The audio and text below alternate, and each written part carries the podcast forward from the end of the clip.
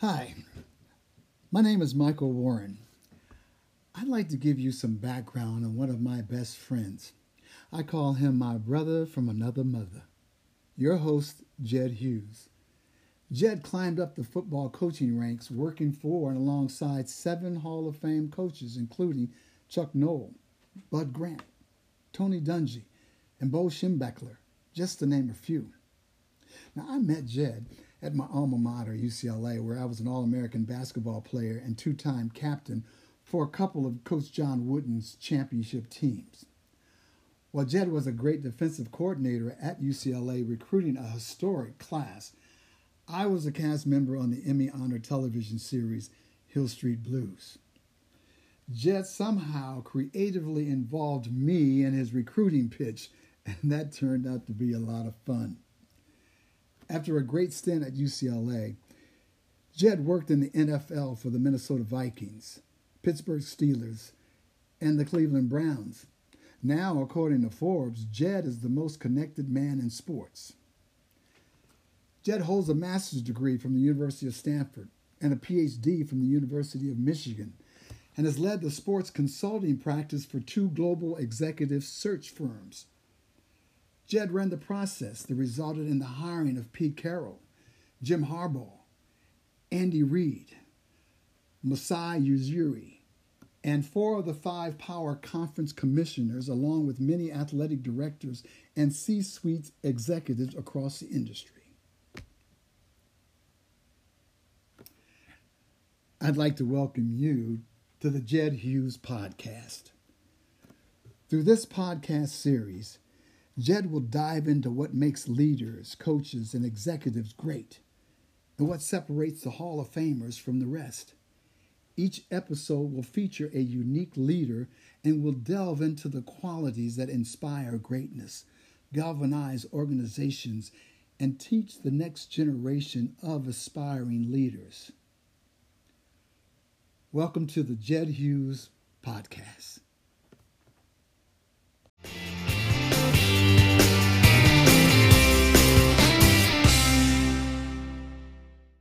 Mark Murphy, who is the current president and CEO of the Green Bay Packers, is believed to be the only person to earn a Super Bowl ring as a player in 1982 as the team captain and as the chief executive officer of the Green Bay Packers in 2010. In addition, Mark serves on the NFL Management Council Executive Committee, Competition Committee, College Relations Committee, and Player Safety Health Advisory Panel and Health and Safety Committees. He combines 16 years as Director of Athletics at Northwestern and Colgate University and enjoyed eight years of playing for the Washington Redskins. We welcome Mark Murphy.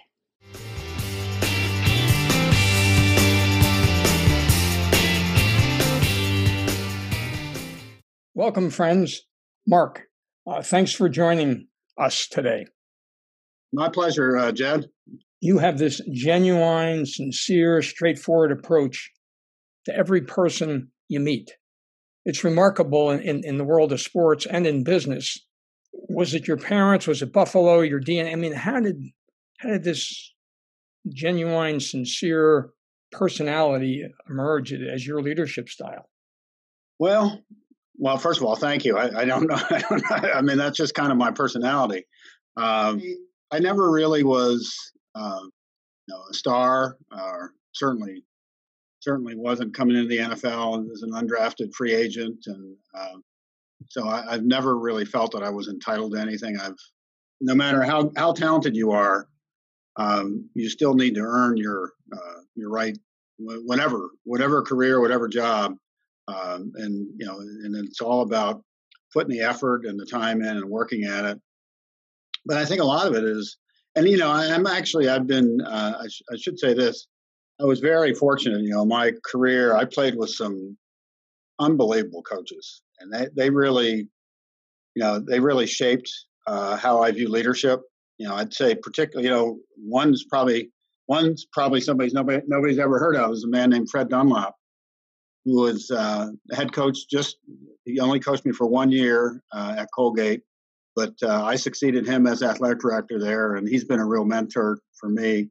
And then I was for I only played one year for George Allen, but boy, I learned an awful lot in one year from from him. And then and then of course, you know, uh, being able to play for Joe Gibbs and be there when he came in and uh, really established his program uh, was really uh, invaluable for me.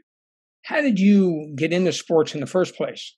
You know, it's it's a uh, it's a good question. Uh, I did. I grew up around it a little bit. My grandfather was an athletic director and a baseball coach for almost 40 years uh, at a small school in upstate New York called Clarkson Clarkson University. Now it was Clarkson College. So I had a lot of exposure to it. Uh, been around athletics, you know, and, and I enjoyed. I, I was, you know, in high school I played football, basketball, baseball. Actually, played football, basketball, baseball in college too. So I I, I loved participating in athletics and enjoyed it, and uh, you know was fortunate enough. You know, I had a chance to also sign a major league baseball contract. What I position? I was an outfielder.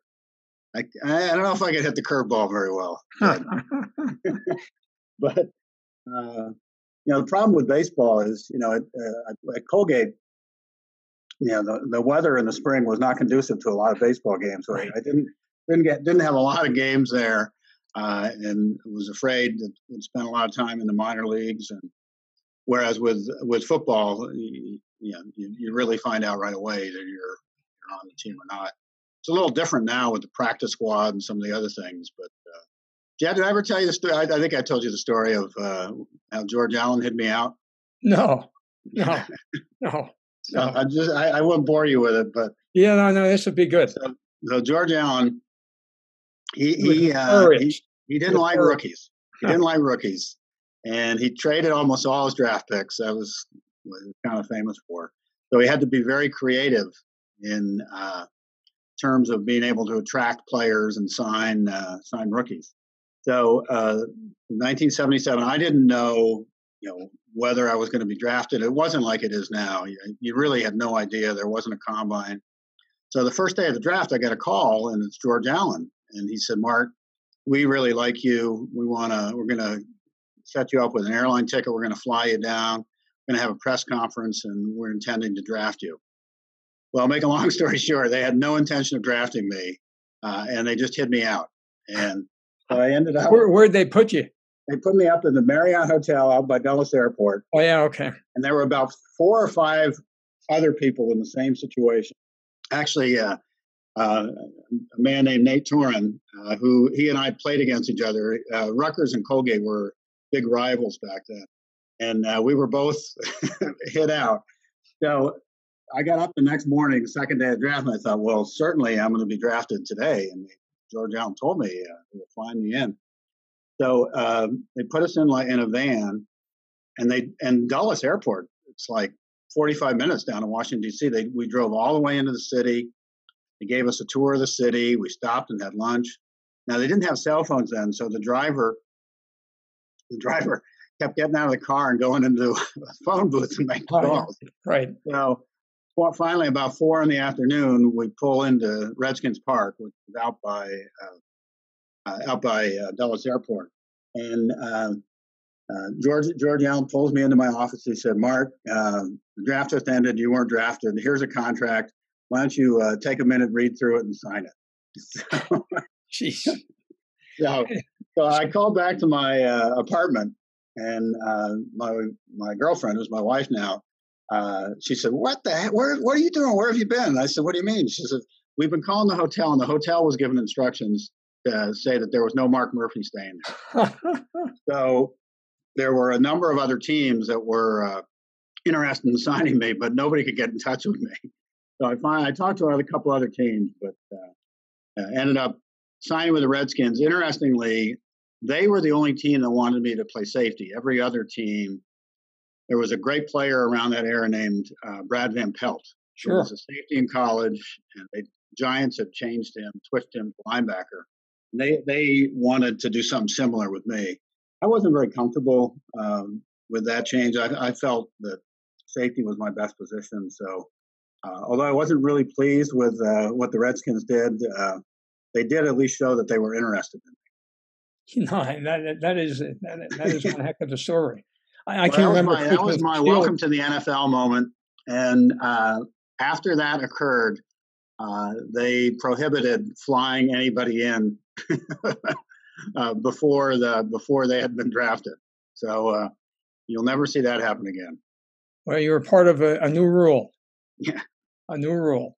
Hey, I, and listen, I can remember coaching from the Steelers when you were playing safety. You came up and hit or, or running back, and you and you hit, I mean you you lit them up. And you came up and you had this big, huge Irish smile on your face as you looked up. I mean, you played at this high level of intensity at that position, and you got named captain. How many years were you captain? Uh, I think I was captain my last five years. So I played eight years, and I started six six years. My first two years, I was uh, mostly a special teams player. So you're a vintage a player, uh, like when I was coaching, you had to do something in the off season, and and you worked on getting an MBA. I guess you were working. You decided to get an MBA from American when you were playing. Yeah, exactly. So my first off season uh, worked uh, actually for a brokerage firm. Uh, enjoyed that experience, and then uh, my second off season started uh, my my MBA at American University. Ended up taking taking me, um, I think about well, I, I, I only went in the off seasons. I would I think I could take one course in the summer. Actually, one year I I think I took a, a an evening course in the fall. So it took me about three and a half years. But uh, yeah, I just figured, you know, and, the off seasons are were different then. You really didn't. There wasn't a huge commitment in the off season, and and as you said, uh, I mean, a lot of my teammates had jobs and uh, and worked and did different things. Well, the money wasn't nearly what it is today. I mean, well, yeah, I know. I mean, my job. rookie year, I made twenty one thousand. Jed, I, I needed, you needed a second job. I needed to work to to get through the off season. You also became player rep. Talk a little bit about that. I'd kind of grown up around labor relations. My father was the uh, director of labor relations for a, a steel company, Roblin Steel, in uh, uh, the Buffalo, New York area, and I always had an interest in it. And um, you know, so that that really kind of spurred uh, well spurred my interest in becoming the player rep. We used to joke uh, that uh, being a player rep is kind of like smoking; it's dangerous for your health. 'Cause- and you know, back then, I mean, if you got involved with the union, you were viewed as a radical, and uh, usually your career was cut a little short. But you know, as I look back on it, um, boy, what a great experience it was for me. I I learned so much, and um, actually, one, you know, one of the uh, and this is an invaluable lesson for me. One of the, one of the best contacts I made. Um, so you know, this was I was a player rep, and we we had negotiations in 1982. Yeah. Yes. Um, one of the lead negotiators for management was a young attorney who happened to be a, a Redskins fan, and uh, his name was Paul Tagliabue. and uh, so Paul and I kind of struck up a friendship, and obviously, you know, with his connection with uh, being a, Redskins season ticket holder, um, and he, he and I kept in touch over the years. And then when he became commissioner, I had, had become at that time I was, I believe, the athletic director at Colgate, and he got me back involved with the NFL. Uh, he put together a player advisory committee. Uh, also got me involved in the what eventually became USA Football or the um, yeah the youth football fund. So um, yeah, that, that you know even though we were on the opposite side of the table, um, you know he and I you know really respected each other's positions and uh, the good lesson for me that you know don't burn bridges. You, you know you never uh, you never know and, and obviously now you know in my position I'm negoti- I'm negotiating against the or with uh, with the players so it's uh, life really comes full circle. Uh, as you mentioned, I joined the league coaching with the Vikings in '82, and we had a strike.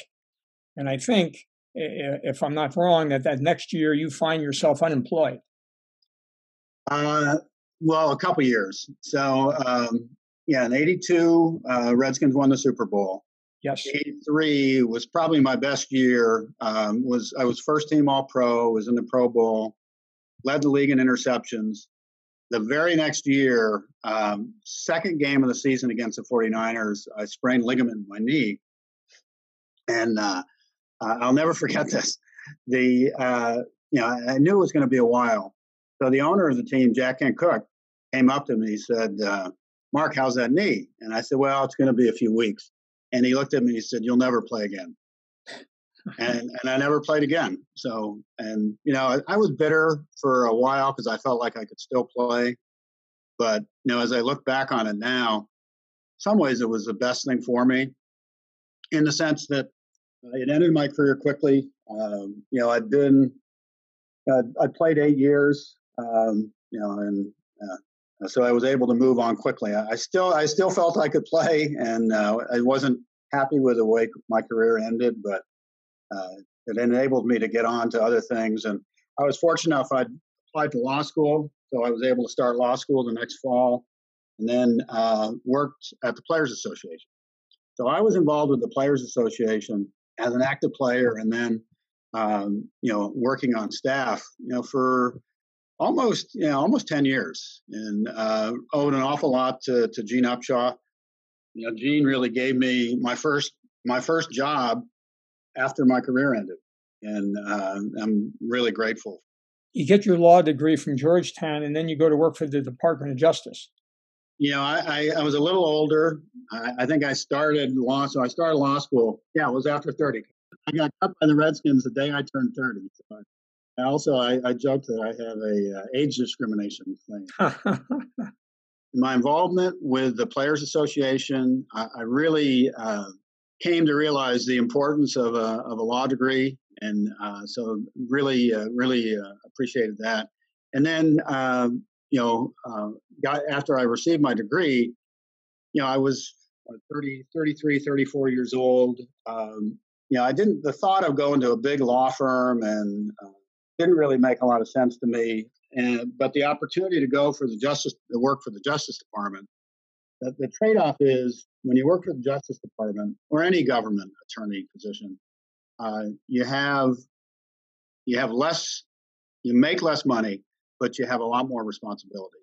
And I, I loved it. I was in court all the time. Uh, great experience for me. I mean, I don't the skills that I developed. I, I think I use a little bit now, but it was really something that I enjoyed.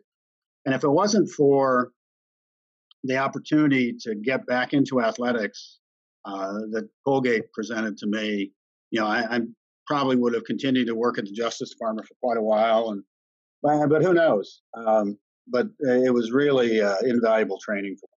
You spend time at, at, Colgate at your alma mater, then you get recruited to Northwestern. You know, as, as it's funny, you know, when you're in my position that I'm in now, uh, you know, you you really you realize how these these searches, and, and as I look back on it, um, I really am appreciative of the people that gave me chances. You know, for instance, Neil Grabois, who was the president at Colgate at the time, um, you know, I had no experience as an athletic director, had never worked on a campus, and you know, him being willing to give me an opportunity to be an athletic director, uh, really, really very appreciative of that. I mean, I was at Colgate you know 12 years. So that i had a long run there really enjoyed it. Um, and you know my wife laurie uh, also is a colgate graduate so we really loved uh, being back in uh, hamilton where colgate's located. And that was really a key time. We had four young children at the time. So you know being able to raise them in a small small town college town environment uh, was was something that was really attractive to us and, and the kids they to this day, you know, they talk about you know, how much they loved Hamilton, and you know, they had the run of the athletic facilities. I mean, they'd go, we'd go into the field house, and they'd be jumping on the uh, jumping the pits for the, the for the different parts of the track team, and uh, they were always at the sidelines in the football games. And I, I was I wasn't really looking to leave Colgate. Um, we were happy there, but I, I do think, Jed, you know, after a while, after 12 years, felt like I'd done as much as I could do at Colgate. And yeah, the other thing, Colgate, uh, I love it. It's a great school, but it, it's a struggle for the athletic director there because there's um, not the type of support for athletics that uh, you would think, in the sense that I always felt that I had to justify our justify our existence, particularly at the Division One level. And so after a while, that kind of wore it, it tended to wear you down. And um, you know, so the opportunity at Northwestern um, was really exciting. Um, you know, wasn't wasn't really sure how strong a candidate I would be. Um, you know, and again, you know, it was a previous connection. Um, Henry Bienen, just one of the best people I've ever worked for, just a brilliant man and uh, great, great uh, president, and and uh, and also a very huge fan of uh, athletics. I'll never forget after our first football game when I was there, um, we we ended up losing a kind of a controversial game, and he called me into his office and he was asking me about play calling. I was like, yeah. And uh, the president, I had a president at a Colgate, uh, a, a, really nice woman, Jane Pinchin, and uh, and and, and, another president by the name of Buddy Karelis. He he actually uh, he he asked me things like, you know, I don't understand the punt. How does the punt work? Why why do teams punt? And so so I went from one extreme to the other, and uh, but with Henry, Henry had worked, um, had been in a, a, a, leadership position. He wasn't president, but uh, worked at Princeton University. And um, about halfway, or maybe a little less than halfway through my tenure at Colgate, I had interviewed for the um, AD position at Princeton. And uh, eventually, I just I, I, ended up withdrawing. I didn't feel like the timing was right, uh, but had gotten to know Henry through that search process. And um, and then when he went, obviously went on to become the uh, president of Northwestern, I, I, think that connection really was beneficial to me. Well, during during your tenure at Northwestern, I mean, you had really an untimely death of your head football coach right there, and you had to make a tough decision. You hire Pat Fitzgerald, and talk a little bit about how that that I mean that came out of nowhere. Yeah, that uh, gosh, you know, Randy Walker was his name. That one, I mean, just a great person. Had all kinds of personality and uh, one of the most positive coaches. And Jed, you've been around coaches. I mean, there's some coaches they look at that glass and it's half empty, and right. you know they'll they, you know, I need this, I need that. I'm never going to win. But you know, I, I loved working with with Randy, and he and I had uh, just uh, negotiated a long term extension It was just devastating. He ended up having a heart uh, heart attack and, and, passed away. And it was right on the eve of the season. And uh, fortunately, during the negotiations with uh, with Randy, uh, he and I had talked a lot about his staff. Uh, I, he and it was clear he was very high on Pat Fitzgerald, and I think we had kind of promoted him to a uh, you know a coordinator position, um, and so then when Randy passed away, I had to move pretty quickly and couldn't really do a, a full search. And, and the dealings, all the dealings I'd had with Pat, I was very impressed with him. I think he was only 31 uh, when when uh, when we promoted him to to head coach.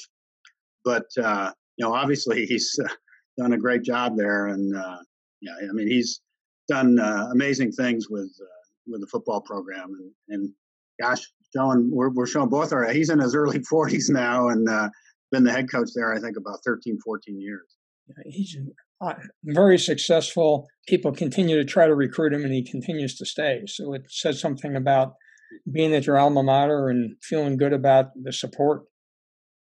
Well it's a funny funny story jed. Uh, so we're in the middle of a coaching search about a year and a half ago. And uh, I think it's a reporter from ESPN says the perfect person for the Packers head coaching job is Pat Fitzgerald, and uh, and that person that wrote that had no idea that there I had a connection with Pat. Really, speculating that.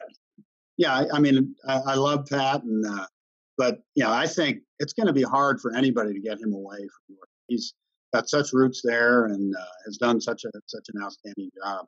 The other thing, you know, he's he's got a very uh, he got a very long contract that uh, is very very good for uh, for Pat.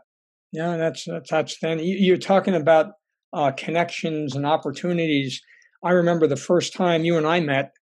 and Jim Delaney had invited me to come out to the Fiesta Bowl um, gathering, and I talked about diversity hiring, so forth, with with uh, diversity candidates. You and I had, you and I had dinner together that night, and um, I don't know if you remember that dinner, but that was the first chance I had to meet you.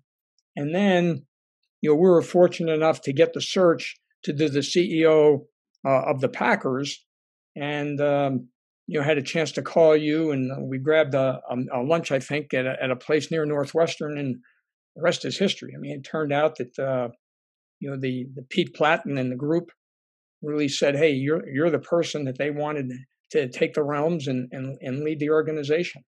First, Jed, thank you. and but I do remember that dinner, and uh, yeah, and I think um, you and I hit it off. I think you know the no kind of the common background with uh, experience in the NFL.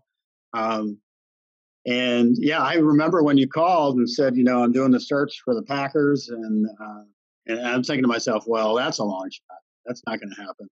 Yeah, so I, I appreciate, uh, very appreciative that you saw something in me that uh, you thought would be uh, make me an attractive candidate for. Uh, well, you had you had the criteria they wanted. You had an NFL background, a law degree. You'd been a player. You'd won a Super Bowl, uh, and you'd worked with the Players Association. So, I mean, you had you had the right ingredients plus your personality fit Green Bay. I mean, you know, seeing you in operation today and the way you navigate the fans, respond to everybody that calls. I mean, it, it's remarkable. I mean, you you got that job and you were playing um, the Giants for that first year, and, and, your son was up, my son was up, and uh, the way you, you integrated so early with with the different fans coming up and shaking your hand. I mean, you just kind of melded right into the culture and the environment. I mean, it was just kind of a beautiful thing to watch happen and how you've grown in the role and how you've really uh, taken this unique structure. Talk a little bit about what makes the structure of the Packers different than the other, other NFL teams. Yeah, no, it's you're you're right. It's it's it's really unlike anything in all of professional sports. I mean, the only thing that's the close, closest to it, there's a couple CFL teams that have similar uh, structures, but we're owned by by our fans, uh, by um, you know, and uh, yeah, it's community owned, and it's really more. It's more like a university with a board of uh, board of trustees. Um, we've got a board of directors of 45, and then there's an executive committee of seven, including myself and uh, so there's not an individual owner. Uh, my wife, uh, Laurie, calls me a phoner, F A U X owner. it's, a, it's a, I'm an owner without the money, but I, I do. I represent the Packers at um, the, the, owners' meetings, and uh, but I, I tell you, it's it's worked well. You know, there's advantages and disadvantages to everything, but I think big advantage we have is I think, and so we've got 380,000 shareholders. And because of that ownership interest, they have a much stronger tie to the team than fans of most other teams. And, you know, the other thing that makes Green, Green Bay unique is, you know, this, we're this small little town. I mean, you know, we're by far the smallest uh, smallest NFL team uh, or smallest city that hosts an NFL team. Not even close. And uh, I think I think that really resonates not not only with people in Wisconsin, uh, but we have we've got fans all over the country.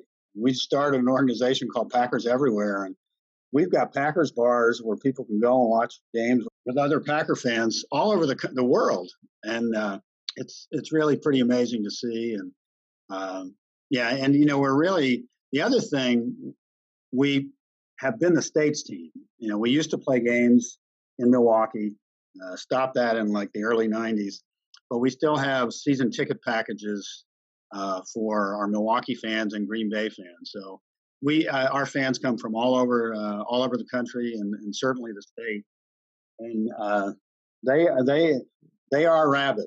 And, uh, it, it's exciting to see. And the other thing that's unique, I think, is our stadium, Lambeau Field you know, it's uh, uh, I think it's the so- Soldier Field is older, but that's been completely renovated and started over. So ours is you know, was built in uh, 1957, and uh, we we've invested a lot of money in it over the years, and it's really held up well. And It's it's on the bucket list for a lot of uh, fans to be able to watch a game in Lambeau Field. The nice thing about it is, I think if, if especially if you sit in our seating bowl, you're having the same experience that fans did when they watched Vince Lombardi coach. You've taken that, Mark, and you, you really expanded it in terms of what you've done with the Hall of Fame, in terms of what you've done with real estate and the hotel and, and things adjacent to uh, the stadium. Talk a little bit about that because that's in terms of the strategy and, and the strategic implementation of taking the brand and expanding the brand to eh, have even more value. I mean, it, it's yeah, no, there's no question. Well, the other thing we've done, we've expanded the stadium. You know, where we added about eight thousand seats uh, a number of years ago. Uh, so we're now the, even though we're in by far the smallest uh, city in the league, we've got the second largest stadium in the NFL. So we seat over eighty-two thousand. But what we've looked at um, is land around our stadium is really valuable. And so, pretty early in my tenure, and, and actually before me, they had started doing purchasing some, but we purchased a lot of land around the stadium with the idea of uh, development and uh, really trying to make Green Bay not an attraction. Now, and there was a major renovation. We've done a number of different renovations to Lambeau. So Lambeau now, I mean, when I played here in the early '80s, um, it was just you know it was basically a normal stadium and it was used 10 times a year. Now, if you come to Lambeau Field, um, and as you mentioned, you know we've got a Hall of Fame, we've got a pro shop, we've got a restaurant, uh, we have tours. Um, it's open year round. We've got all kinds of meeting space and conference space. But what we've done with the uh, development around the stadium, and we call it development Titletown, is really to build on that. So now, you know, maybe people come, and they go to Green, they're going to stay in Green Bay, not just for the game, but they're going to stay for three or four days around it. And um, you know, we started off with the first, and, and, all of it. The great thing about it, it's almost all uh, Wisconsin companies.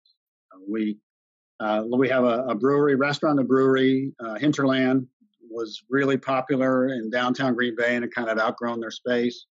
Uh, our Bellin Health, we've got a, a, a sports and medicine orthopedic clinic. Uh, that's been very popular. And then we have a great partnership with Kohler. And Lodge Kohler uh, built a hotel uh, adjacent to the stadium. And then, uh, so Titletown Development, we're continuing to expand it. Um, it's about 45 acres. The other thing that's unique about it, there's a full football field right in the middle of it. And uh, most developers wouldn't do that, Jed. But uh, right. uh, so, but it's great. It's great, you know, especially on game weekends. It's packed with people just out running around and throwing the football around. Uh, we also have a tubing hill. So, uh, and so we've got a skating trail and tubing hill. We we uh, talked to focus groups and we we asked things. What kind of things would you like to see uh, in the Titletown development? And one of the things that kept coming back was it's awful cold and the winters are long in Green Bay.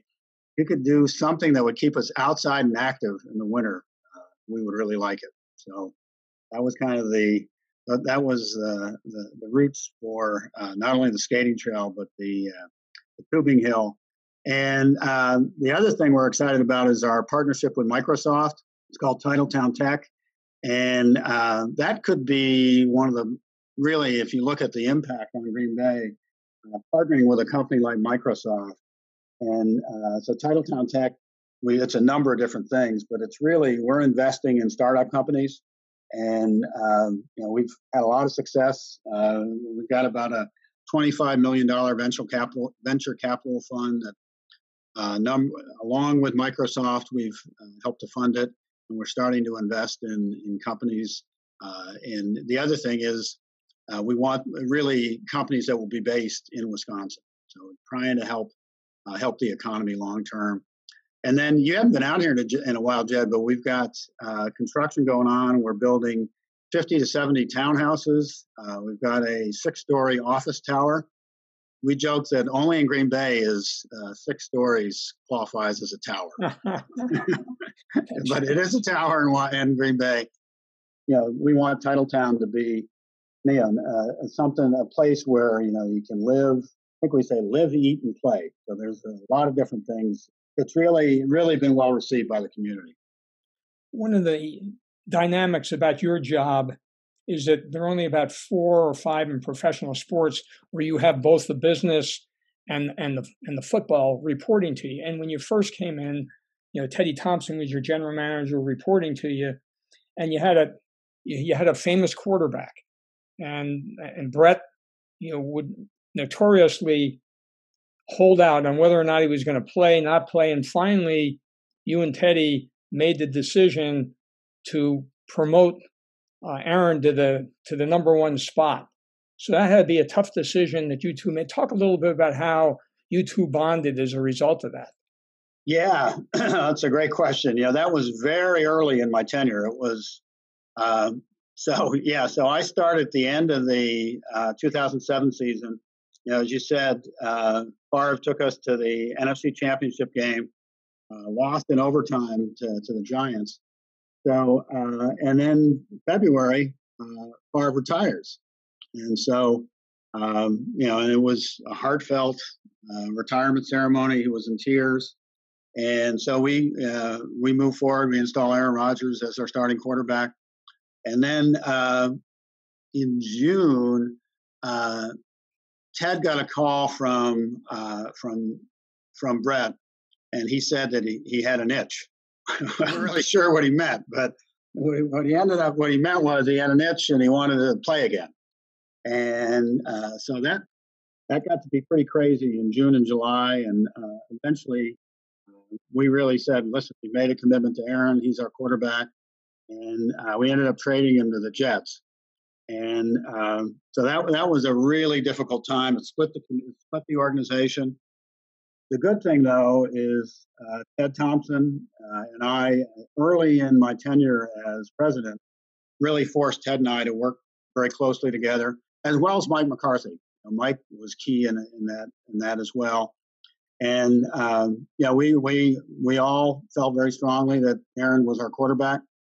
And you know, the one thing I I have learned through that, Jed, that whole process, is if you're gonna if you're gonna replace a Hall of Fame legendary quarterback, it's really good to replace him with a Hall of Fame legendary quarterback. Yeah, no doubt. No so, doubt. But we didn't at the time. We didn't know. I mean, we we thought Aaron was good, but uh, there really he hadn't had a lot of experience, hadn't had a lot of playing time. Ted, particularly, it was a leap of faith. And you know that first year, uh, we ended up, you know, I think we were six and ten, didn't make the playoffs, but uh, Aaron ended up playing really well at the end of the year.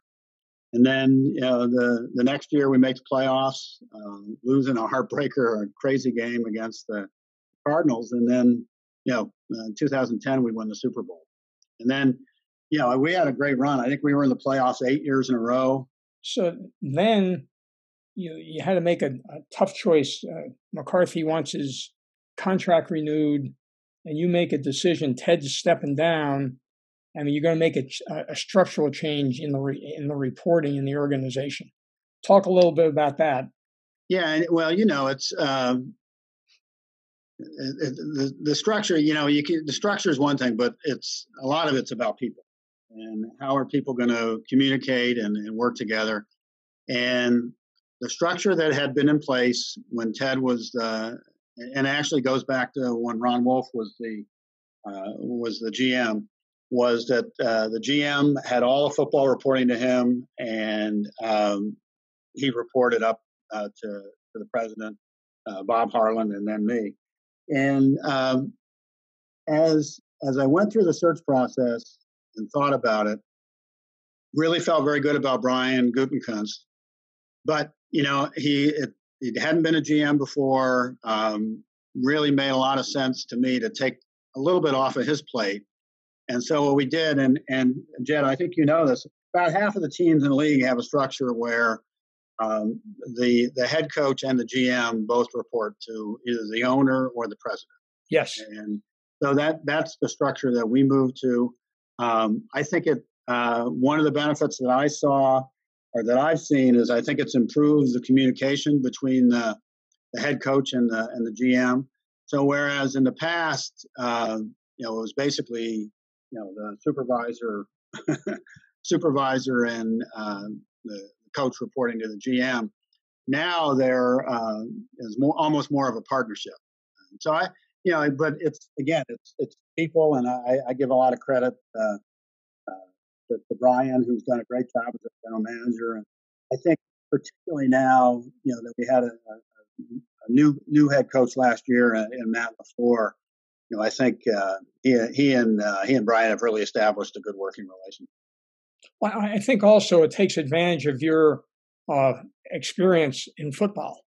You being part of it now, rather than you just being cast in one in one spot, it utilizes, to me, you know, your broad sets of skills that were developed as a player working for the union and so forth. So I think, you know, as as you look at the structure, the best experience that I had for that uh, is as an athletic director. Yes, you know, when yep. you know, in terms of hiring, uh, you know, obviously football coaches, but really, you know, as an athletic director, you know, you're uh, you're supervising all different types of coaches, uh, you know, broad spectrum.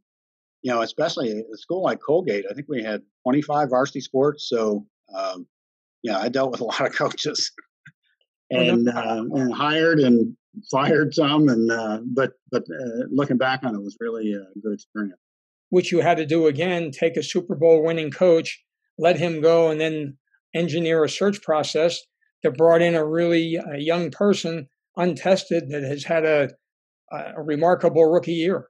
Yeah, no, I, I tell you, I, I, couldn't be more pleased with with that.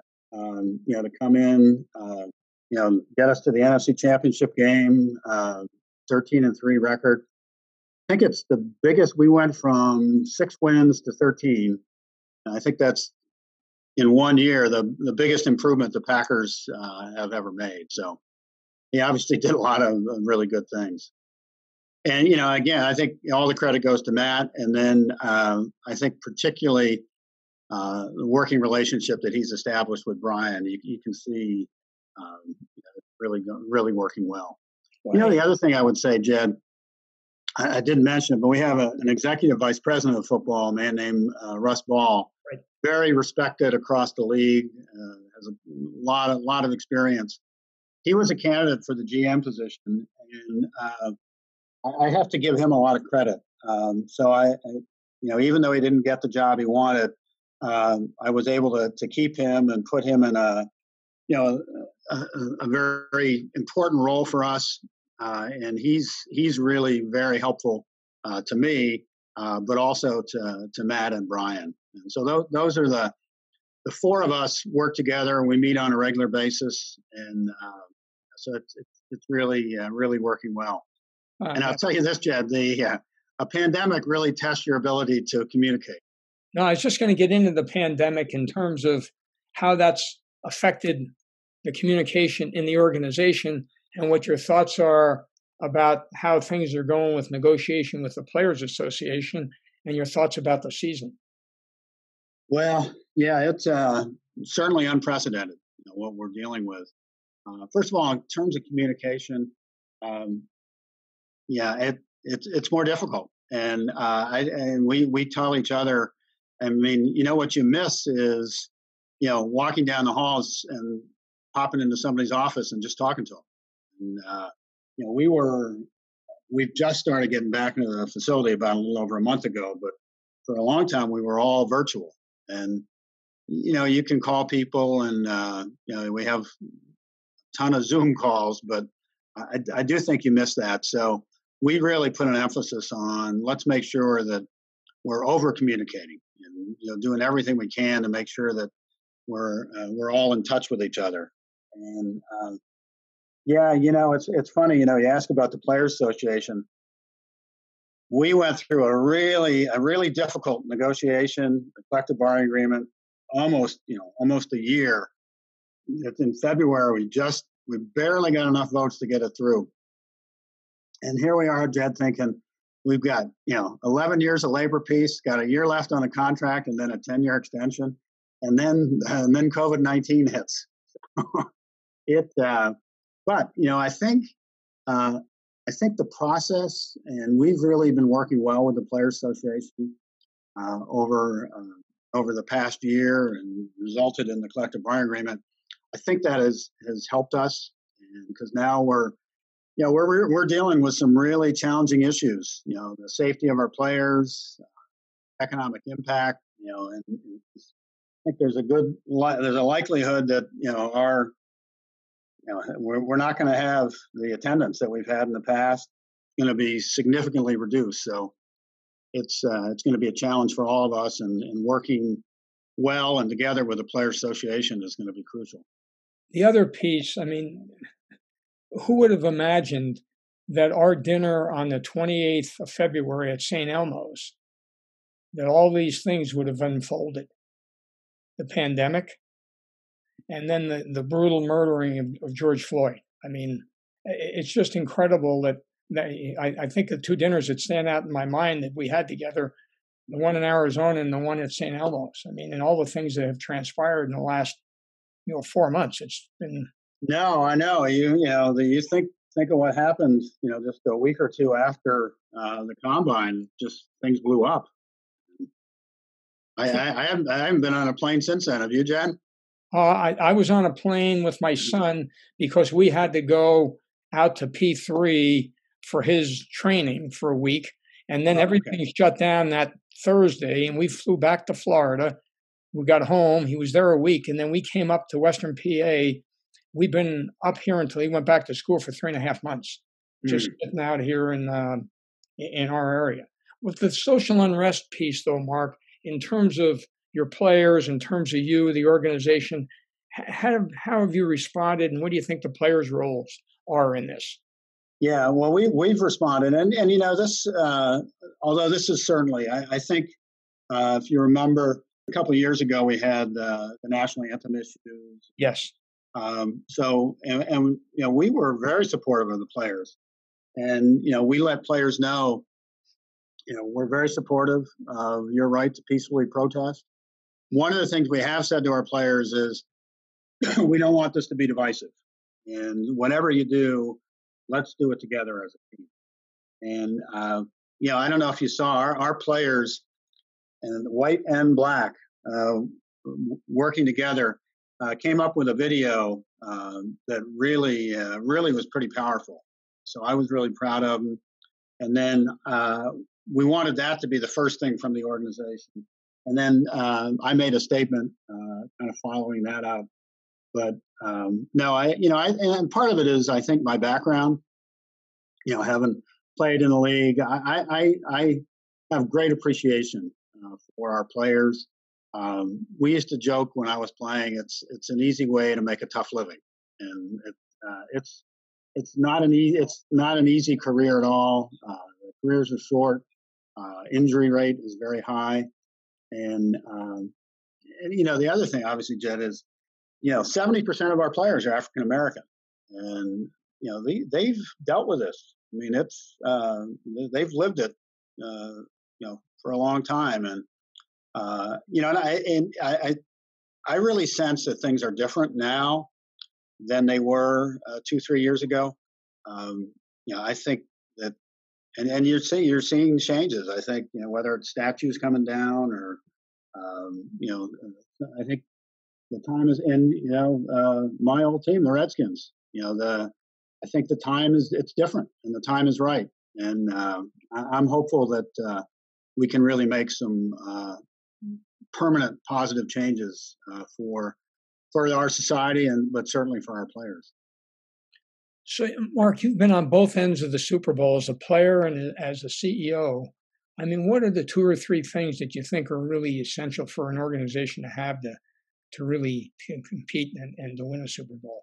Yeah, um, you know, obviously you have to have a certain level of players to to, to play well, but uh, I think you know the strong management you know and and, uh, and i think consistent management and you see this in the league Jack.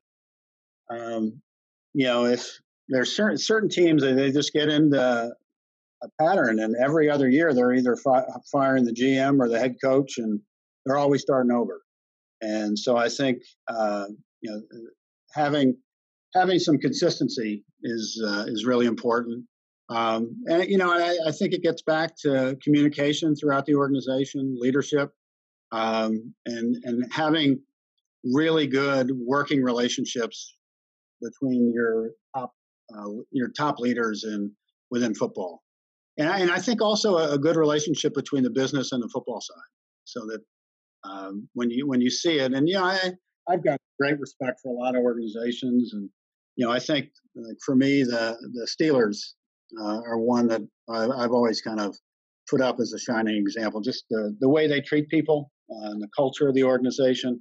That's something that uh, that we try to do as well. And you know, and uh, I think Mike McCarthy used to say it, and, and Ted Ted as well is, you know, we have to make tough decisions on our players, but we want to we we we try to make those decisions as though the, they were our sons, and how would we want our son to be treated? And so, yes, we got to cut cut players, but uh, you know, always explain to them and talk to them, and uh, and, and and make sure you're you're treating them uh, in, in a fair manner. I, I think the other thing that is taking place is the players are asserting themselves more. Some not wanting to be extended, looking to be traded. There's much more. There's more of that going on now than ever before. Well, certainly more than when I was playing. the players didn't have we didn't have a lot of rights back then. But no, right. no, I, I uh, yeah, as I said, that uh, it, it's it's it's not an easy uh, easy job. You know, the, the, pressure and the injuries, and you know, and I, I don't, uh, yeah, I, I don't hold it against players for trying to get as much as they can. And uh, I, I really appreciate you you taking time. I mean, your your your steady hand. I mean, you're always focused on what's best for your organization. I think you've been a role model, you know, for professional athletes, for athletic directors. I mean, it was the first time an AD ever moved into an NFL role like you did. So, in terms of the breadth of what you've done and how you've done it, and, and how strategic and competitive you've been, I mean, it, it's a pleasure to have you and, and talk with you today. So, thank you. Thank you, Jed. It's my pleasure.